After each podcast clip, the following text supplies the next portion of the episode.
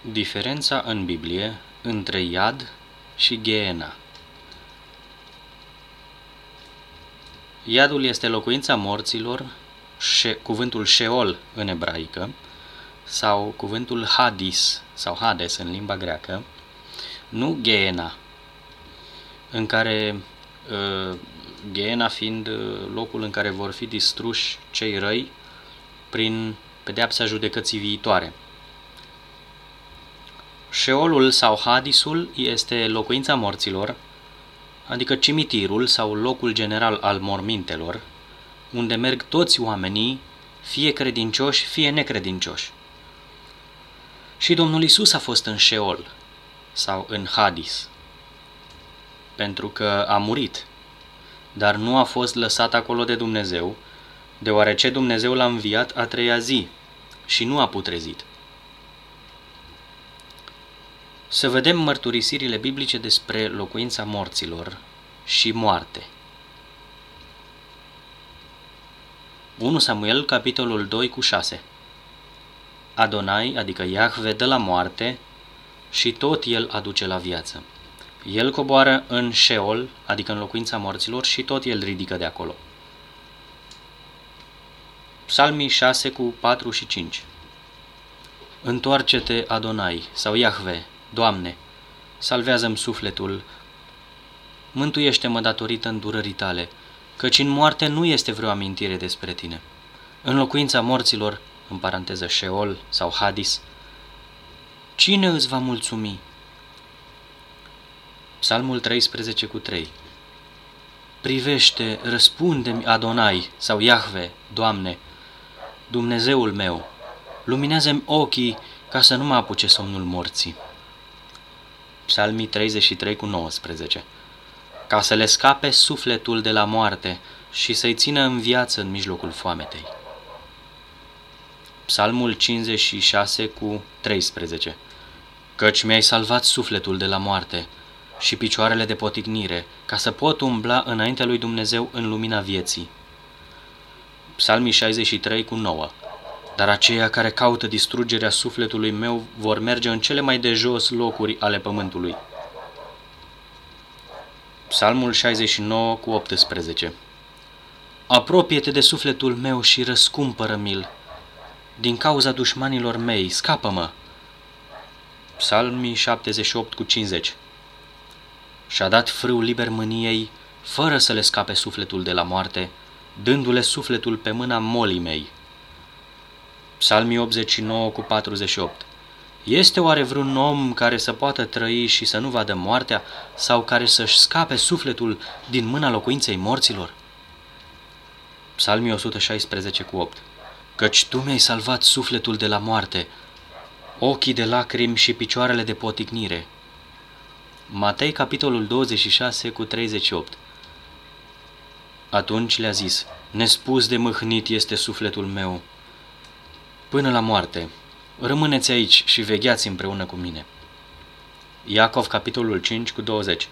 Să știe că acela care aduce înapoi un păcătos de pe calea lui rătăcire îi va salva sufletul lui de la moarte și va acoperi o mulțime de păcate. Ecleziastul 9 cu versetele 5 și 10.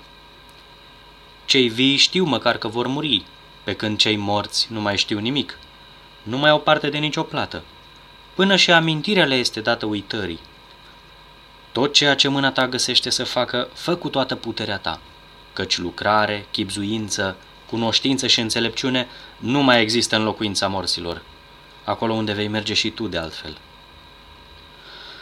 Apoi ne amintim de declarația din Daniel, capitolul 12, a îngerului care i-a făcut descoperit lui Daniel ce se va întâmpla în epoca viitorului, spune: și mulți se vor scula din țărâna pământului, unii spre viața veșnică, spre Haie Olam în limba ebraică, adică viața veacului ce va veni, viața eternă a veacului care va veni, adică împărăției lui Dumnezeu, și alții spre rușine și dispreț veșnic, pentru că vor fi distruși pentru totdeauna.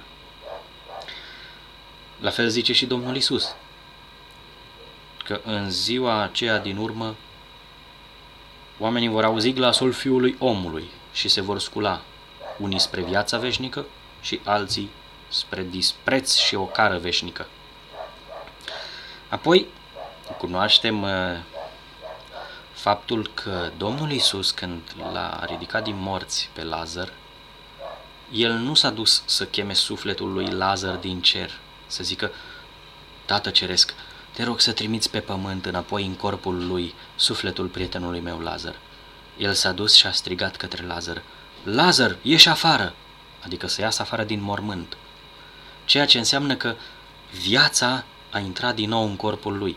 Nu persoană numită suflet, ci viața care vine din Dumnezeu și care face orice corp o ființă vie, un suflet viu. Să ne aducem aminte că Dumnezeu, când l-a creat pe om, pe Adam, din țărâna pământului, El a suflat în nările lui suflarea Duhului de viață și astfel omul s-a făcut un suflet viu sau a devenit un suflet viu. Pentru că mai înainte ca el să fie suflet viu, era un corp din țărâna pământului. Și ca omul să devină un suflet viu, Dumnezeu a suflat suflare de Duh de viață. Nishmat Ruach Haim.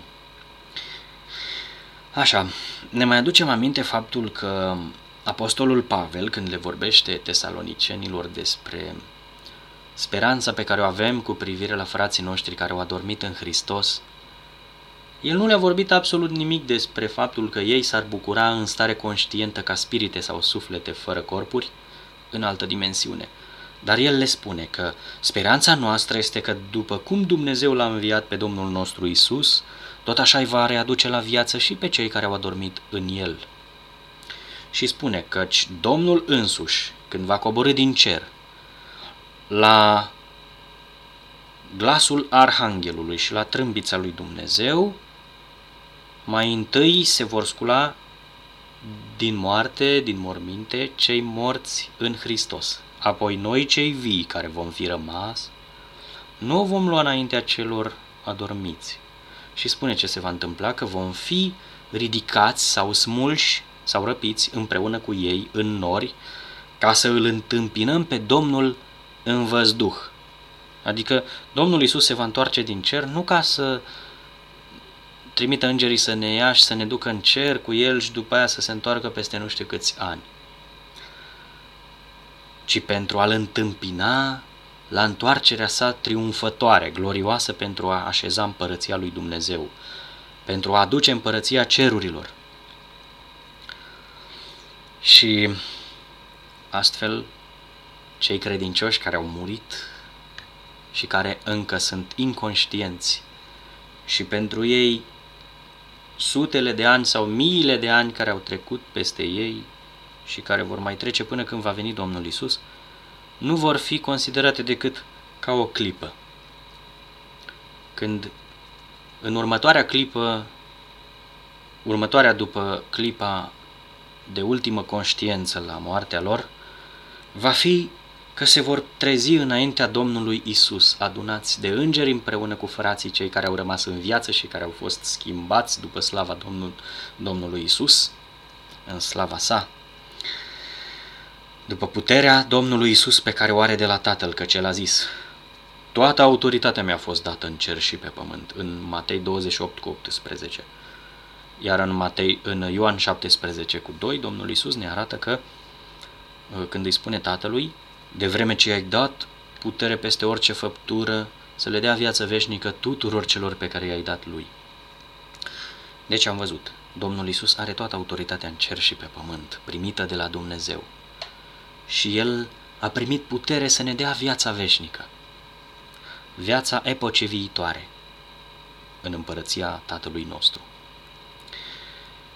Atunci, înțelegând toate aceste mărturii clare din Scriptură, dragi ascultători, desprindeți-vă de învățăturile eretice pe care din nefericire le-au moștenit majoritatea bisericilor, că oamenii la moarte sunt duși unii în binecuvântarea din cer și alții în chinuri sau Există și o altă categorie care spune că sufletele sunt conștiente la moartea omului, la moartea oamenilor.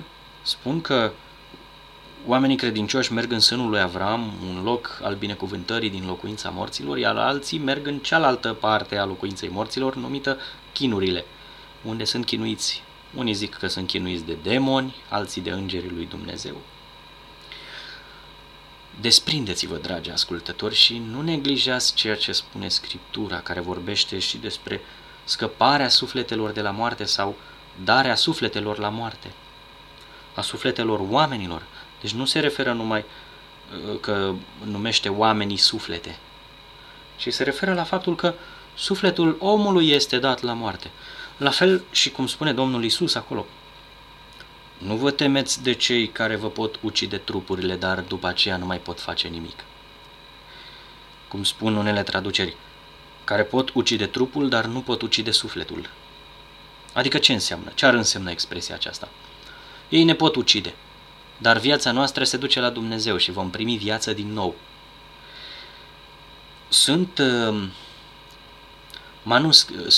texte care redau pe Iustin Martirul sau pe Policarp, mi se pare, ori unul, ori altul, nu mai țin minte, care redă Matei 10 cu 28 în forma aceasta: nu vă temeți de cei care vă pot ucide și după aceea nu mai pot face nimic.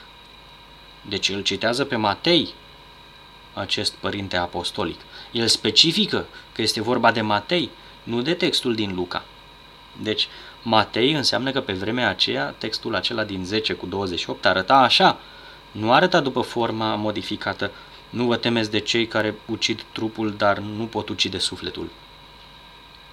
Așa că aveți grijă. S-au adăugat multe lucruri la Biblie, adică nu multe, dar în proporție de 5-10% din textul biblic este cu adăugiri, 5% sau 10%. Pentru că unele pasaje au fost puse în paranteze. Și chiar traducerile moderne în limba română, adică majoritatea traducerilor care au fost făcute după anul 2000 în limba română, nu mai includ anumite texte care sunt parte din manuscrisele târzii, care au fost adăugate în versiunile biblice vechi, în manuscrisele grecești și latine. Aveți grijă, dragi ascultători, a cărui învățătură o credeți. A cui? A lui Dumnezeu? Mărturisirile clare spuse de Dumnezeu? Sau deducțiile și interpretările învățătorilor bisericilor pe baza unor pasaje din Scriptură? Eu doresc ca Dumnezeu să vă binecuvânteze cu pricepere și cu înțelepciune, ca să puteți cunoaște voia Lui și calea sa desăvârșită, ca să puteți ajunge la împărăția sa și să înțelegeți adevărul despre ceea ce se întâmplă cu fiecare frate în credință sau soră în credință când ajunge la clipa morții. Să înțelegeți că nu se duce nicăieri până când nu se va întoarce Domnul Iisus și până când nu îi va ridica pe toți frații noștri care au dormit în Hristos din nou la viață și îi va îmbrăca cu slava pe care a primit-o de la Dumnezeu. Și că înainte de întoarcerea Domnului Iisus Hristos nu există nicio răsplată și nicio pedeapsă. Pentru că apostolul Pavel spune: mă așteaptă cununa vieții pe care mi-o va da în ziua aceea Domnul. Ce rost are ca un om să meargă în cer în binecuvântare dacă nu își primește răsplata înainte de ziua aceea?